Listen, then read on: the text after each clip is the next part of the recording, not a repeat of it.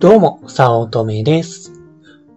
今回は、屋久島の縄文杉は一度は行って堪能しようというテーマでお話しします。縄文杉で有名な屋久島、行ったことありますか？自分は行ったことがあって、まあタイトルにしている以上もちろんあるんですが、想像以上にアグレッシブな場所だと驚いた記憶があります。屋久島へは正直行きにくくて、こう、海外旅行でよくあるトランジット的に、鹿児島まで飛行機で行って、そこからさらに飛行機に乗って屋久島へに行くルートでした。船でも行けるのは確認したんですが、時間を大切にするなら飛行機一択です。屋久島に行くことになったきっかけは、大したことがなくて、ただ、屋久島行きたい人、と呼びかけたら、まあ、二人でしたけれども、一緒に行ってくれる人がいたから、ということもあります。屋久島まで飛行機も使いますし、3泊以上がデフォルトな感じがあったので、休みを取れるかが一番の勝負どころでした。まあ無事に取れたので、もう無事に行きました。その日程を取ってしまったら、もう行くしかないんで、何としても行くよう、行くようになるっていうのがやっぱいいですね。そして、屋久島といえば縄文杉。ということで、縄文杉を中心に様々なルートを見ていました。そして、ネットで調べた屋久島こう、縄文杉は、ネットだとやっぱちょろかったんですけれども、現地で実際行ってみると、5倍くらい痛い目を見ました。まず、出発時間です。縄文杉へ行くためには、こう、上高地とかと同じような感じで、マイカー規制がされているので、バスに乗らないといけない場所なんです。で、えーそのため、バスのチケットを事前に買うっていうことは知っていたので、それを事前に買いに行きました。そこで気づくんですね。意外と遠かったってことです。車で20分ぐらいではありましたが、出発は 朝5時とかだったので、あまりに早く。で、その時の5分は1時間にも値するので、早く起きなきゃな、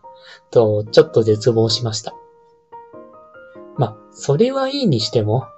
まあ、当日の朝めっちゃ眠くてきつかったんですけれども、それ以上に絶望したのが人数でした。チケットを買いに行った時、とても閑静な場所で周りに何もなく、あ、なんかこれなら人もいなそうだし余裕だなぁ、と思いながらチケットを買っていました。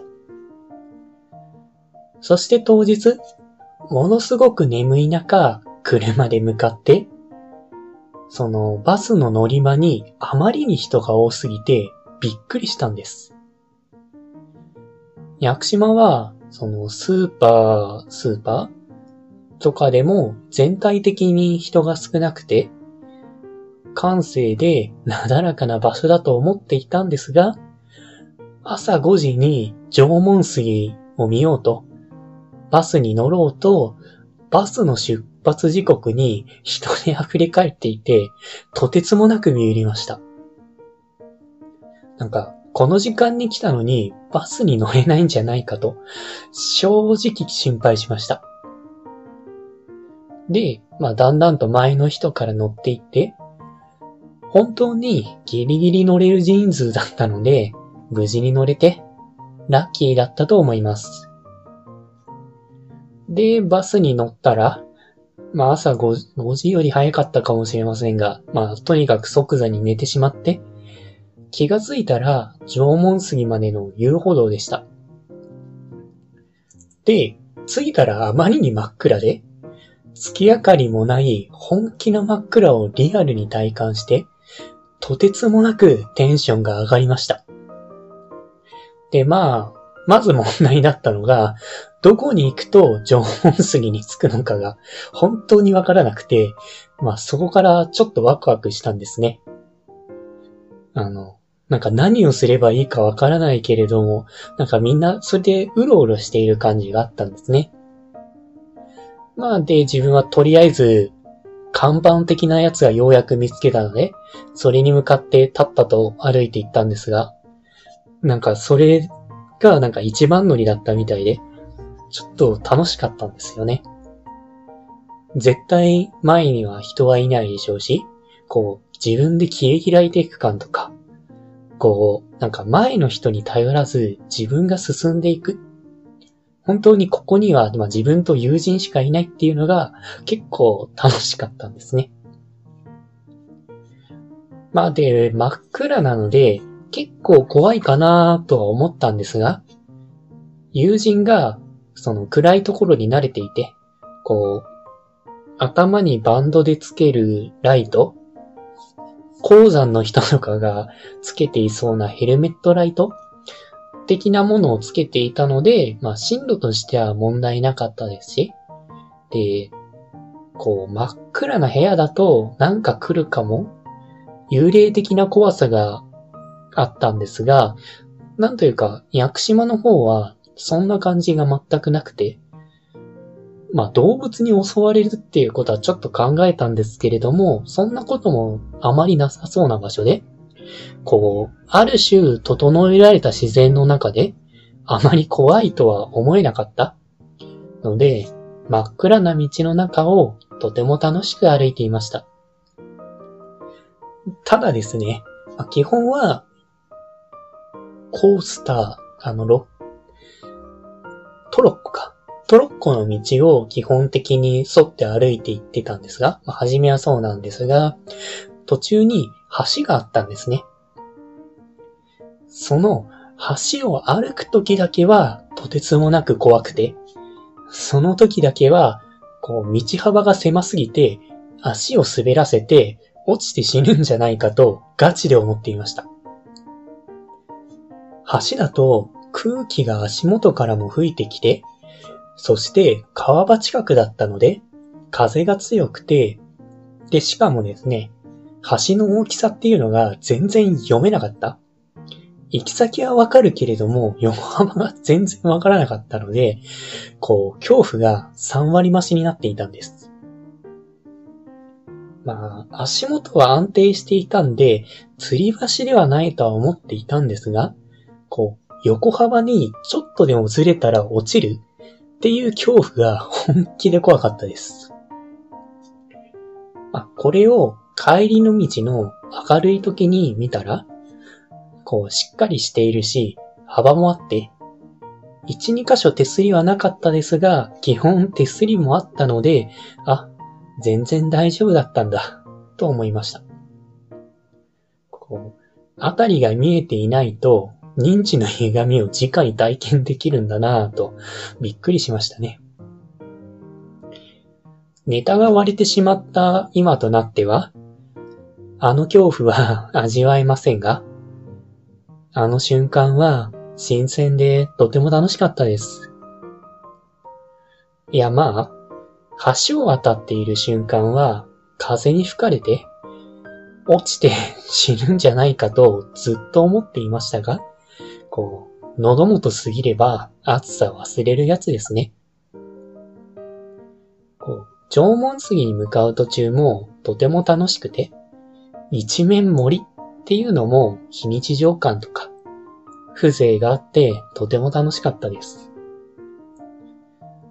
途中にはウィルソン杉というハート型の穴が開いている木の根っこ的なところもあって、スポット的に楽しいところもたくさんあって、もうそれもテンションを上げてくれましたね。夫婦すぎ、目音すぎか。目音すぎとか、ドラゴンの形をした木とか、ちょこちょこ楽しかったです。で、5時間くらい歩いて縄文杉に着いたわけですが、とても残念だったのが近くに寄れなかったことなんです。まあ仕方ないこう、マナーの悪い人とかとか、こう、縄文杉に傷がついたりだとか、あるいは周りの土地が固まってしまうということもあるので、まあ本当に仕方はないと思うんですが、縄文杉に抱きついてみたかったですし、せめて上から触りたかったので、本当に残念でした。本当に見るだけだったので、正直、た、なんか、よっしゃ、ここが縄文杉だ、みたいな達成感が薄すぎて、こう、道中の方が印象に残る、とても不思議なところでした。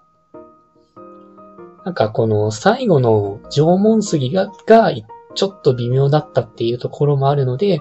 まあ一度は行った方がいいけれども、もう一度はどうしようかなと迷うようなところでした。まあ普通5時間も往復だと10時間ですね。もう歩いったらやっぱ歩くっていうだけでもそこそこ疲れるので、あと朝は早すぎるので、まあ次回はちょっと怪しいですね。なんで、5時間も歩いたら、そう結構疲れるとは思いましたが、こう、土地柄、霊的なものが働くのか、いつまでも歩けそうな感じでした。想定よりは疲れていなか、疲れなかった？って感じですね。んで、島だから平らかなと思いきや、アップダウンが激しくて、で、まあ、だから結構登ってるっていうのがメインであったんですね。こう、階段登ったら結構疲れるじゃないですか。なので、どっと疲れるかなとか、途中でギブアップとか言うかなと思ったんですが、土地のエネルギーが地面から湧いてくるのか、歩いてる最中はずっと元気でした。あの、歩いている時の高揚感が何よりも楽しくて、まあ、誘われればもう一度行きたいなと思える場所でした。まあ、屋久島について全体的に話そうとしたら、思いのほか縄文杉だけで長くなってしまったので、次回続きを話そうと思います。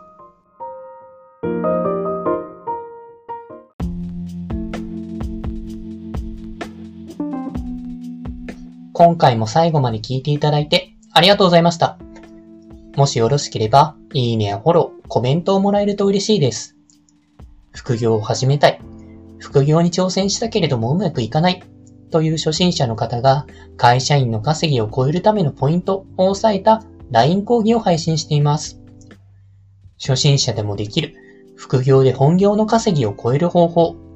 ゼロから始める初心者のための成功法則という講座です。会社に縛られたくない。自分で人生をデザインしていきたい方におすすめで、脱サラ自由を目指せます。よろしければご登録ください。他にもメルマガなどを配信しておりますので、まあ、自己紹介の下の方に URL があるので登録していただけると嬉しいです。通信電車なので、ながら聞きなどに活用していただけると効果的だと思います。ご視聴ありがとうございました。